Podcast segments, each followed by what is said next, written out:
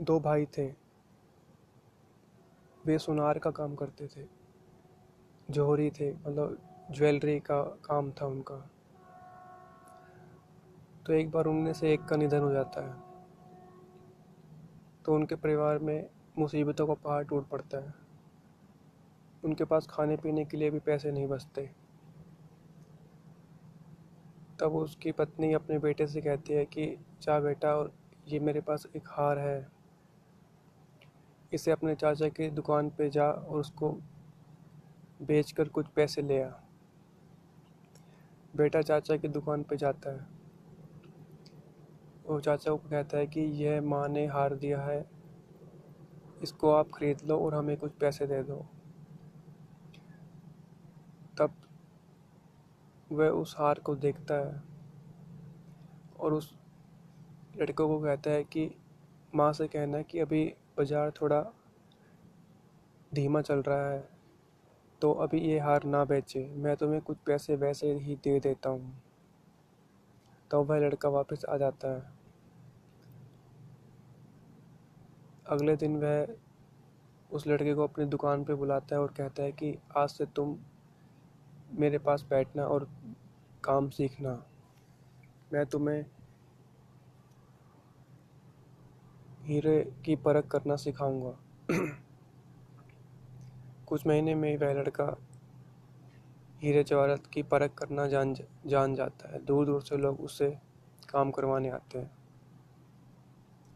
तब एक दिन माँ उसे दोबारा कहते हैं कि जा, अभी इस हार को अपने चाचा की दुकान पे बेच देना और हमें कुछ पैसे भी मिल जाएँगे। तब वह लड़का उस हार को देखता है और देखते ही पहचान जाता है कि, अरे, यह हार तो नकली है।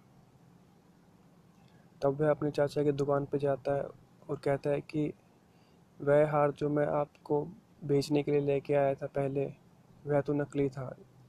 लेकिन आपने हमें यह बात को नहीं बताया कि वह हार नकली है?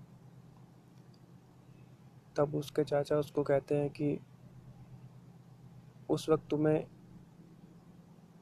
हीरे और हार की परख का अंदाज़ा नहीं था।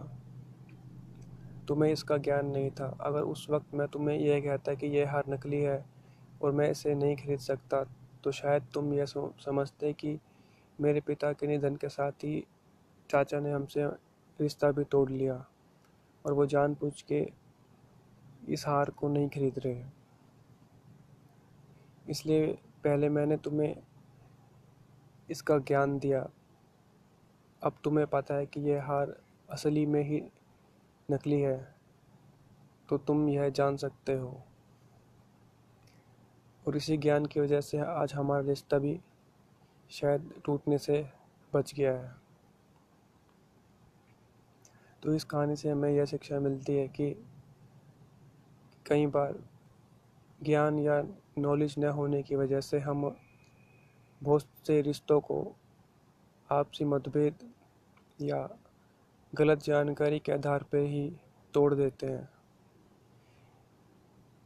इस वक्त हमें अपने ज्ञान या नॉलेज या अपनी अंडरस्टैंडिंग को बढ़ाना चाहिए और फिर देखना चाहिए कि क्या कमी है, तभी वह दूर हो सकती है। जिस प्रकार उस लड़के के चाचा ने उसको पहले ज्ञान दिया, असली और नकली की परख बताई, जिससे वह लड़का जान सका कि वह हार नकली है। अगर वह उस लड़के को बिना ज्ञान दिए ये बता देता कि वह हार नकली है तो शायद वह लड़का विश्वास ना करता और शायद उनका रिश्ता में कुछ दरार आ जाती। तो कभी भी कोई भी कदम उठाने से पहले या कोई भी रिलेशनशिप में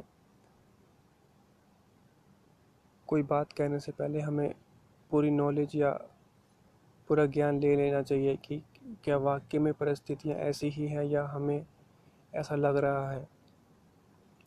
ऐसा करने पर हमारा रिश्ता और हमारा आपसी संबंध कभी नहीं टूटेगा।